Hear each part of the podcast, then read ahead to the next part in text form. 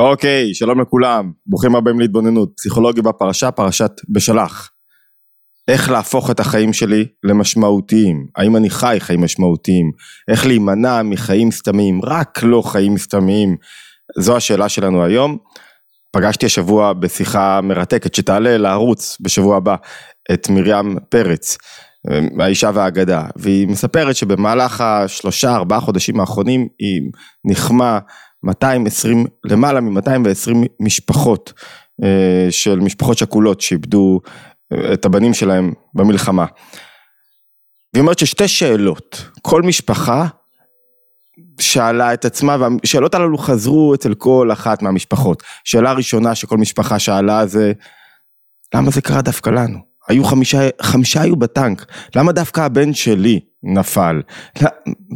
כמובן, אף אחת מהמשפחות לא התכוונה למה הבן של מישהו אחר לא נפל, אלא למה דווקא הבן שלי, למה זה קרה דווקא לי? זו שאלה מהותית שחוזרת אצלנו לא רק באירועי שכול, רק, לא רק באירועים טראגיים, בכלל, בחיים היומיומיים, האדם שואל את עצמו, למה זה קרה לי? פתאום נופלת עליו מחלה, למה זה קרה דווקא לי? למה דווקא אני אכלתי אותה? למה דווקא אני חטפתי מכה באוטו? למה זה קרה דווקא לי? זו שאלה שמעסיקה את האדם, ש, שכאילו מקשה עליו את ההתמודדות, שאלה ראשונה. ושאלה שנייה, שהייתה חשובה כל כך למשפחות השכולות, וחזרה על עצמה, היא אמרה כמעט בכל המשפחות, זה אני רוצה, אנחנו רוצים לדעת שהשכול, שהאובדן לא היה לשווא, שהילד שלנו, שהחייל שלנו לא נפל לשווא, שזה היה משמעותי, שזה היה מסר את נפשו על אה, תקומתה, על הישרדותה, על ניצחונה של מדינת ישראל, של העם היהודי, של עם ישראל, זה לא היה לשווא, אף אחד לא רוצה להרגיש שמשהו שהוא עשה היה סתמי. והרבה פעמים אנחנו מתבוננים באירועים קשים, באירועים של האקסטרים, בדברים שקשה לנו רגע, שהם לא חלק מחיי היומיום שלנו, כדי לייבא רעיונות, תכנים, תובנות לתוך חיי היומיום, כדי להבין כמה דברים על עצמנו, על ההתמודדות שלנו, וגם אנחנו רוצים לדעת. שכל מה שאנחנו עושים הוא לא סתמי, כל כך חשוב לנו לא לחיות חיים סתמיים, לא יכול לחיות חיים חסרי ערך, חסרי משמעות, אנחנו לא רוצים ניאליזם, לא רוצים שהחיים יהיו סתם, אתה רוצה להרגיש שתרמת משהו, שעשית משהו, שהחיים שלך שווים משהו. ומרים פרץ אמרה לכל אחת מהמשפחות, ניסתה לנחם אותם, לתת להם כוחות, אישה אדירה, עם, בעצמה עם כוחות אדירים, וניסתה להסביר שאין כזה דבר סתם, אין כזה דבר סתם, אין כזה דבר ליפול סתם, גם אם נפלת, גם אם חס ושלום, הטרגדיה קרתה בתאונת דרכים ולא בקרב, זה לא סתמי, אין דבר כזה סתמי, אין מושג כזה. אתה חלק ממשהו גדול יותר, אתה מסרת את הרצון שלך למשהו גדול יותר, ולכן אין כזה דבר סתמי. זה חלק מעניין משמעותי יותר, אבל קשה לתפוס את זה, קשה להבין את זה, במה מדובר, מה זאת אומרת, איך אני הופך את החיים שלי. אמרנו, עם משפחה שכולה שמסתכלת ברגע הקשה ביותר ש- שהיא יכולה, שאתם יכולים לדמיין, ורוצה לדעת שהדברים לא קרו סתם, שהייתה להם משמעות, ש... שזה לא סתם היה אובדן, שזה לא היה לשווא. אם משפחה שכולה מסתכלת ככה על הדברים, על אחת כמה וכמה, אנחנו בחיי היום יום רוצים לדעת, רוצים להפוך את החיים שלנו למשמעותיים, אנחנו רוצים להיות רלוונטיים, רוצים לדעת שאנחנו מביאים ערך לעולם, שאנחנו עושים דברים טובים, אנחנו רוצים לדעת ששום דבר שעשינו לא היה סתמי. אוקיי, כדי לענות על השאלה הזאת, בואו ניכנס לפרשת בשלח, ותוך כדי הפרשה ננסה להגדיר לנו מה הם חיים משמעותיים, מה הם, מה זאת אומרת להיות רלוונטי, מה הם חיים לא סתמיים, ומתוך זה נוכל לייבא רעיונות, תובנות, לחיים שלנו כדי להפוך אותם למשמעותיים. ואני כבר עושה איזה פרומו, המהפך הוא בסוויץ', הוא תודעתי, הוא בתודעה שמשנה את ההסתכלות, ואז פתאום אני מגלה שאני הופך את הזווית ראייה שלי ואני מגלה שהחיים שלי משמעותיים ועוד איך ואני לא חי חיים סתמים, אני רק צריך לעשות את השינוי בזווית הראייה הזאת, מה זה השינוי הזה, מה הוא אומר לנו.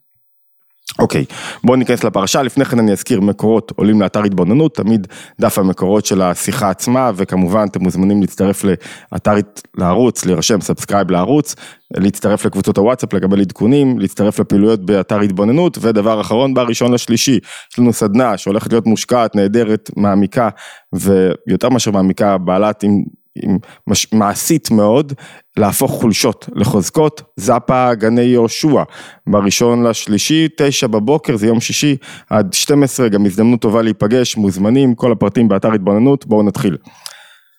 פרשת בשלח, יציאת מצרים, בני ישראל יוצאים ממצרים, ואז משה, ית משה ידו על הים, הים נפקע לשניים, בני ישראל עוברים בחרבה, לאחר מכן עכשיו הם מתחילים לצאת, המצרים רודפים אחריהם בתוך החרבה, ואז משה שוב ית ידו על הים, וישב, כתוב וישב הים לפנות בוקר לאיתנו. זאת אומרת, הים חוזר, מה זאת אומרת לאיתנו? לתוקף הראשון שלו, הפירוש הפשוט למה שהוא היה קודם לכן. הוא היה ים, נבקע לשניים, בני ישראל עברו, עכשיו משה אומר לו, תחזור למקום שבו היית קודם לכן, תחזור להיות ים. למה? כדי שהקדוש ברוך הוא ינענע, כתוב וינער השם את מצרים בתוך הים, יטביע אותם בתוך הים, פירוש פשוט.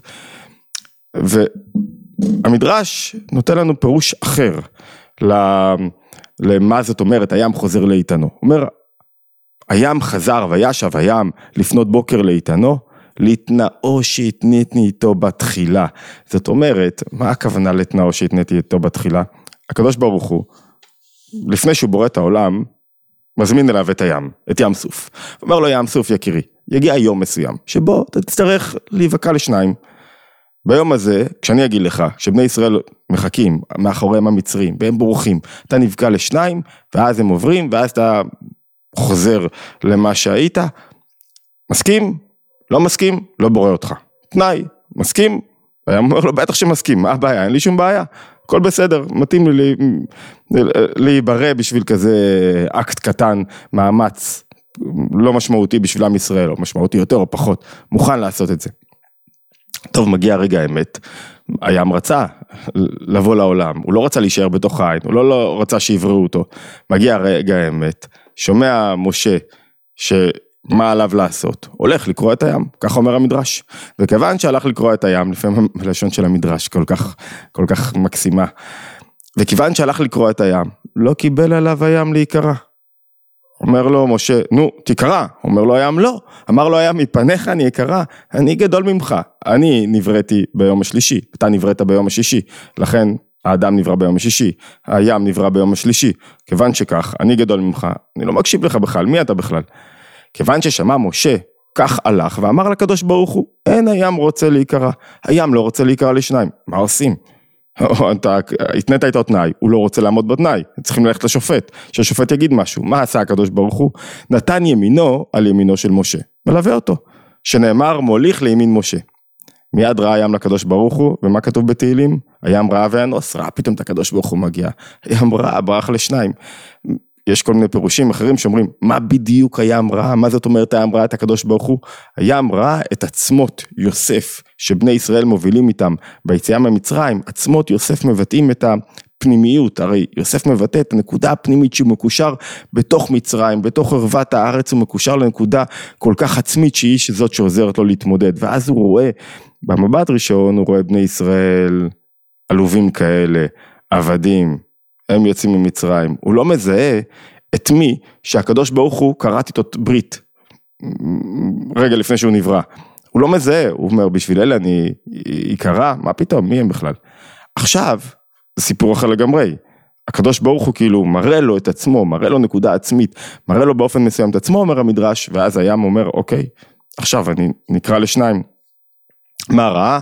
אלא שראה לקדוש ברוך הוא שנתן יד ימינו על משה ולא יכל לעכב אלא ברח מיד. ויש עוד מדרש של ילקוט שמעוני שנותן אפילו משל משל לעובד המלך שעומד באחת מהגינות והשומר לא נותן לו להיכנס. והוא מפציר בו ומראה לו הוכחות עד שבא המלך וקורא לו. ואז הוא אומר לו למה לא נתת לי להיכנס עד עכשיו? אומר העובד לשומר. הוא אומר לו לא זיהיתי בך את תנועת המלך עכשיו אני מזהה בך ויש שתי שאלות שהן קצת מוזרות בתוך הפירושים הללו. שאלה ראשונה היא, מה, הקדוש ברוך הוא צריך לעשות תנאים עם הים? אני הקדוש ברוך הוא, אתה הים, אני בורא, אתה נברא, אני אומר לך להיקרא, אתה נקרא, מה זאת אומרת? אתה עושה מה שאומרים לך. מה, מה זה בחירה חופשית לים? הים עושה מה שהוא רוצה, יכול למרוד בקדוש ברוך הוא, הרי מאיפה בכלל באה המחשבה הזאת? נקודה שנייה, אמ, הרי אנחנו מדברים על התנאי שמתנה הקדוש ברוך הוא עם הים, שהוא יקרא לשניים ברגע האמת. אבל הים נקרא לשניים. כל הפסוק שלנו עוסק בזה שהים יחזור לאיתנו, לתוקפו הראשון, כך אומר רש"י, לאיתנו, לתוקפו הראשון. כל העניין שעכשיו אנחנו מספרים פה, זה שאחרי שהים נקרע, עמד בתנאי, עשה מה שרצה, עכשיו הוא חוזר הים להיות ים למצבו הקודם. אז מה רלוונטי? מה רלוונטי ש... וישב הים לפנות בוקר לאיתנו, שאומר המדרש לתנאו שהתניתי איתו בתחילה.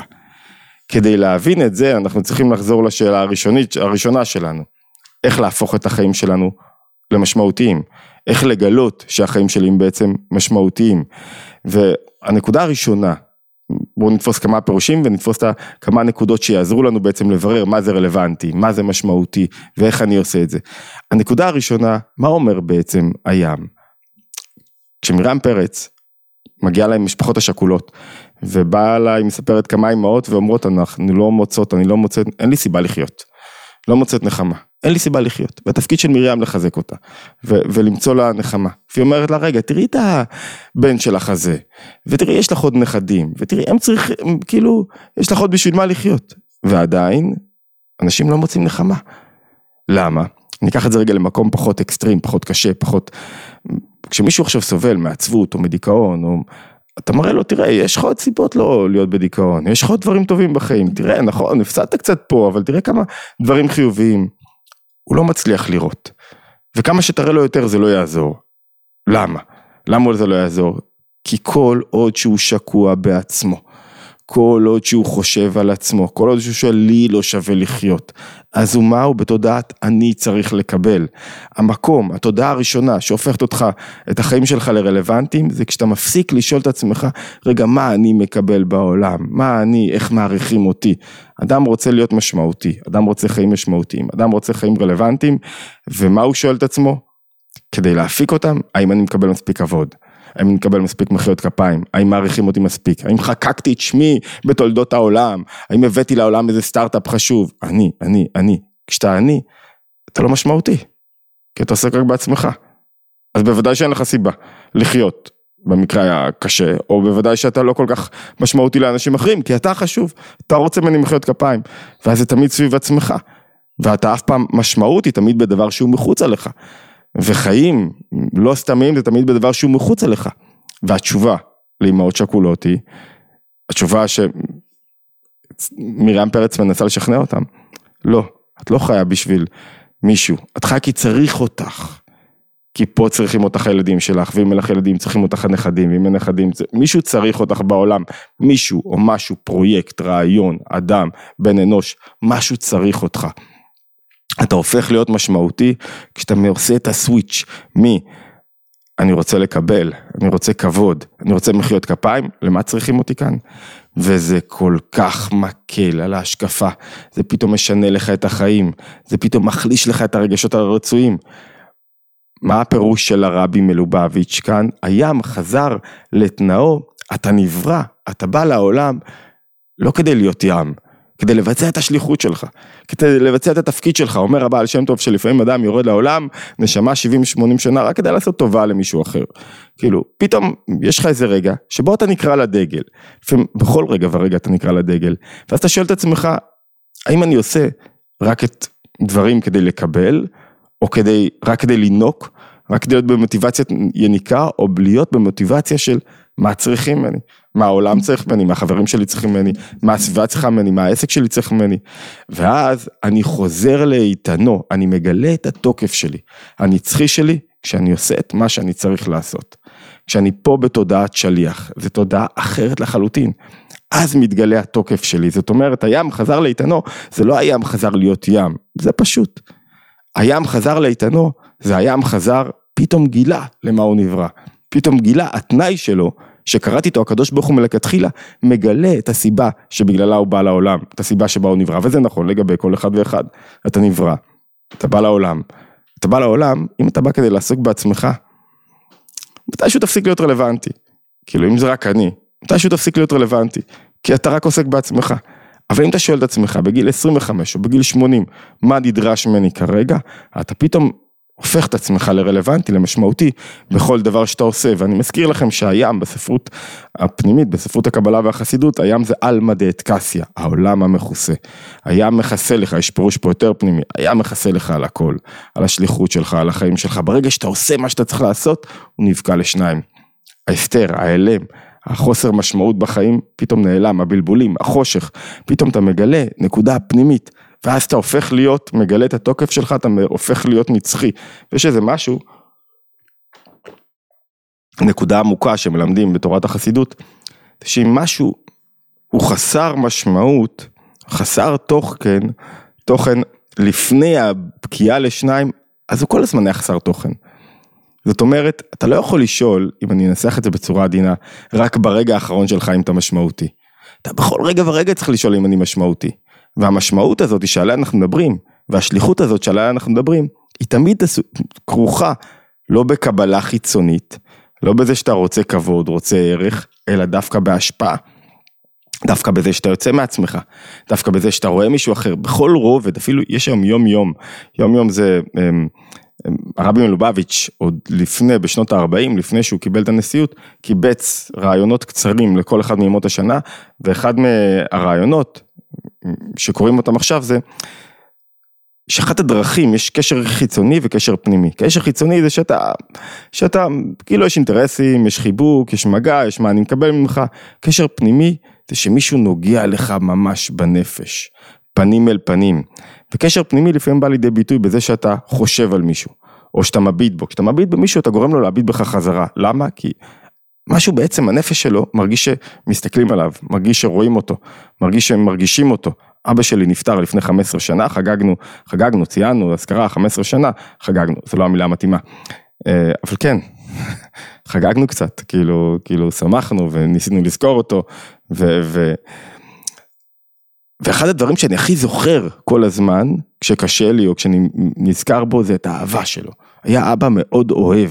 אבא שכאילו האהבה שלו באה לידי ביטוי במסירות נפש לילדים שלו. ואהבה חוצה גבולות. חוצה גבולות של חיים, של זמנים, כשמישהו אוהב באמת או מגלה אהבה זה נשאר בו לאורך זמן.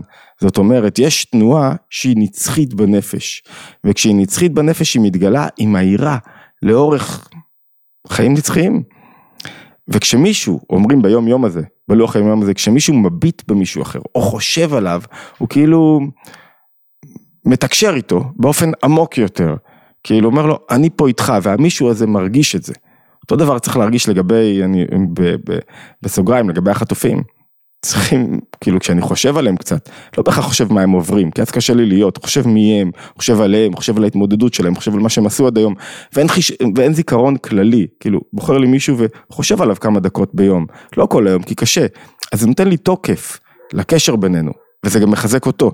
זאת אומרת, נקודה ראשונה כשאתה בתודעת שליחות פה בעולם, ותודעת שליחות זה לא איזה משהו כזה גבוה, שאתה הופך את השאלה, מה אני מקבל, למה צריכים ממני.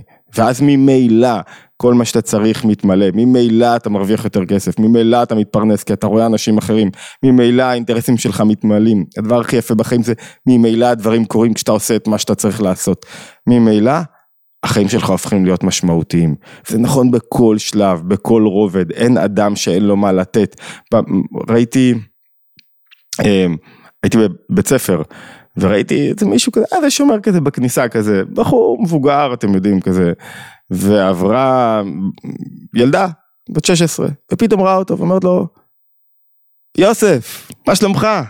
כאילו מחייכת אליו ורואה אותו עין בעין, נוצר רגע של אינטימיות, אינטימיות כמובן, ב, ורגע של מפגש, היא החייתה אותו.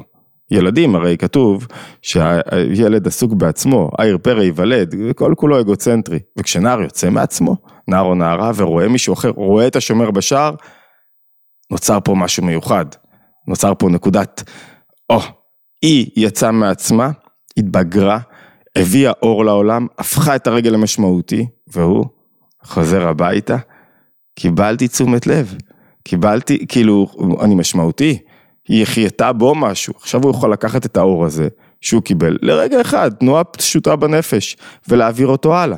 כל אחד במקום שלו יכול להפוך למשמעותי.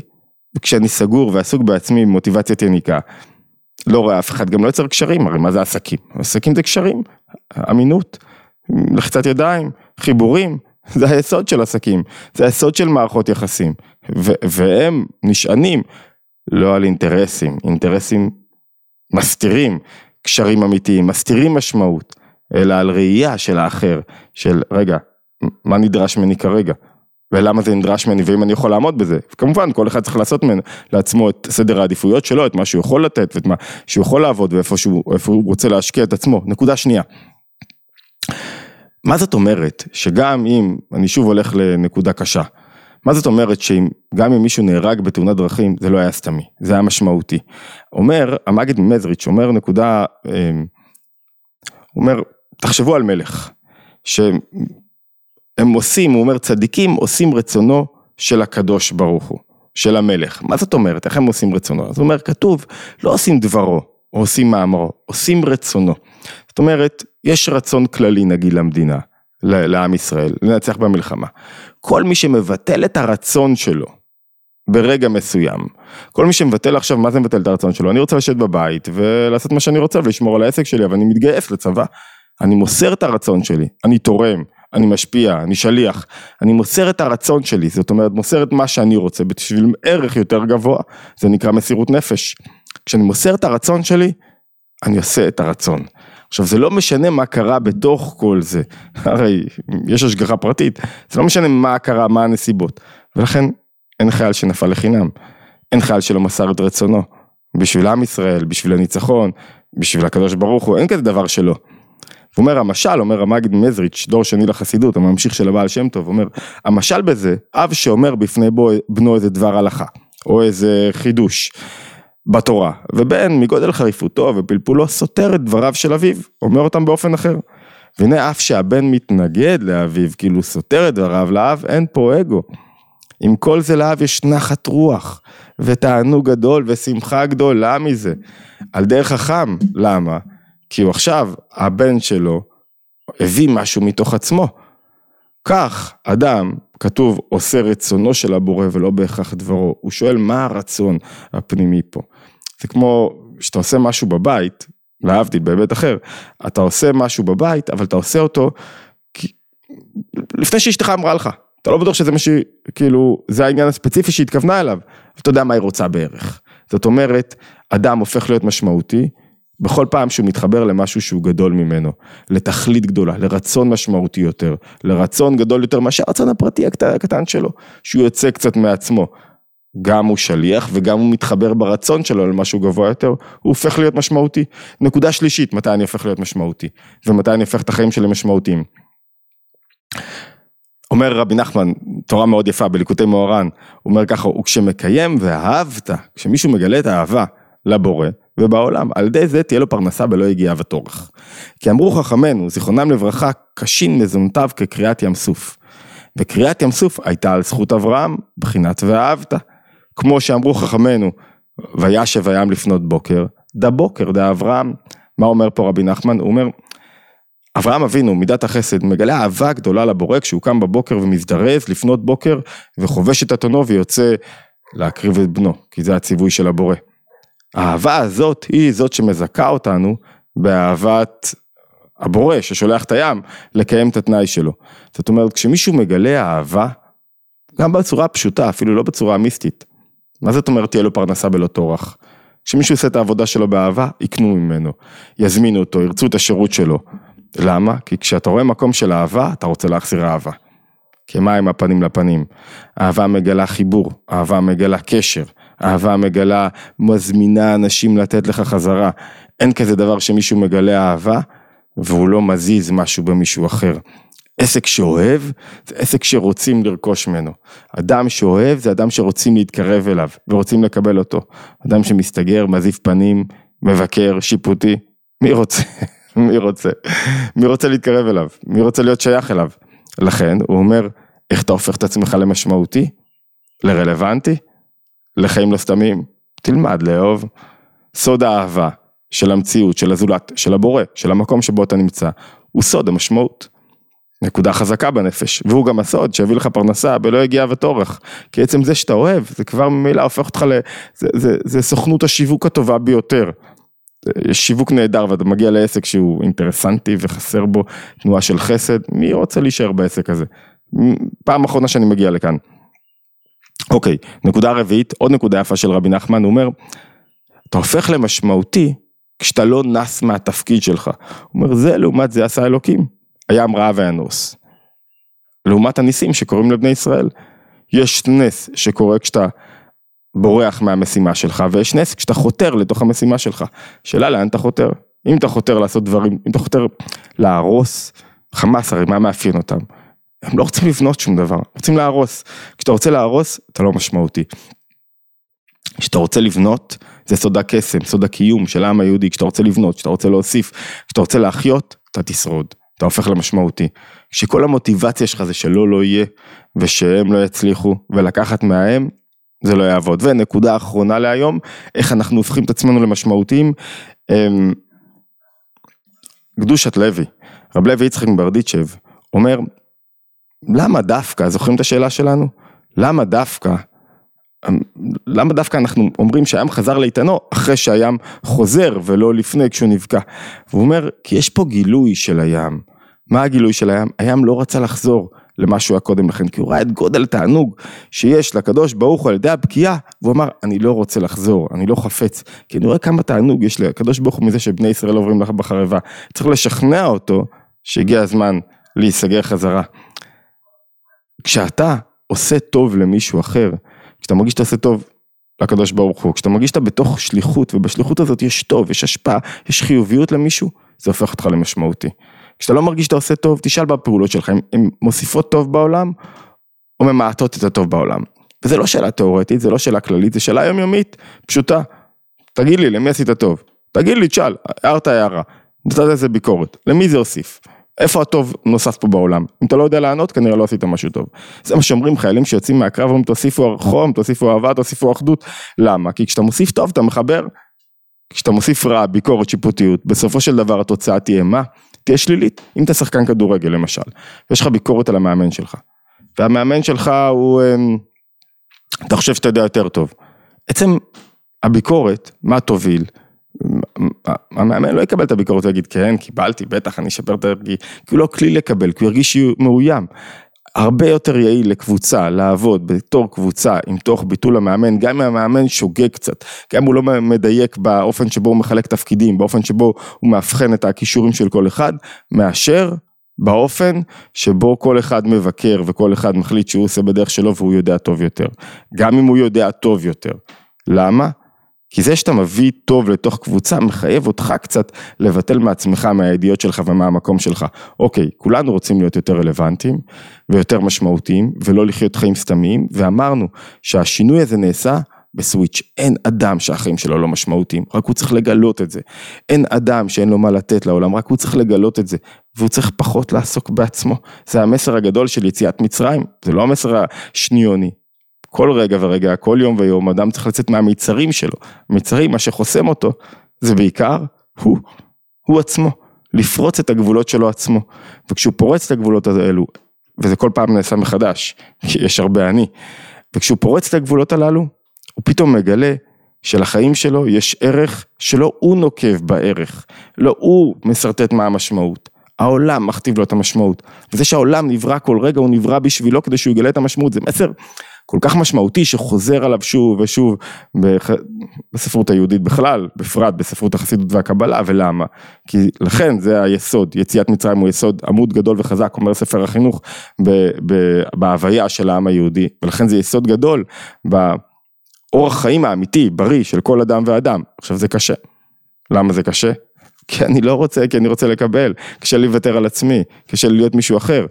המסר הוא שככל שאתה מוותר יותר ברגעים קטנים, פתאום החיים שלך הופכים להיות משמעותיים. וגם להורים השכולים, אפשר להגיד איזה מילת, אני מקווה שחיזוק, גם להורים השכולים, המשפחות השכולות. יש לכם כלי, עכשיו אדיר, להשפיע על העולם. מרים אמרה משהו מאוד חזק, היא אמרה, הקדוש ברוך הוא, אני לא רציתי להשפיע בגלל הרקע שלי, בגלל זה שאיבדתי שני בתים, לא בגלל זה רציתי, רציתי להשפיע בגלל מרים פרץ. אבל אם קרה משהו, עכשיו יש לך בחירה.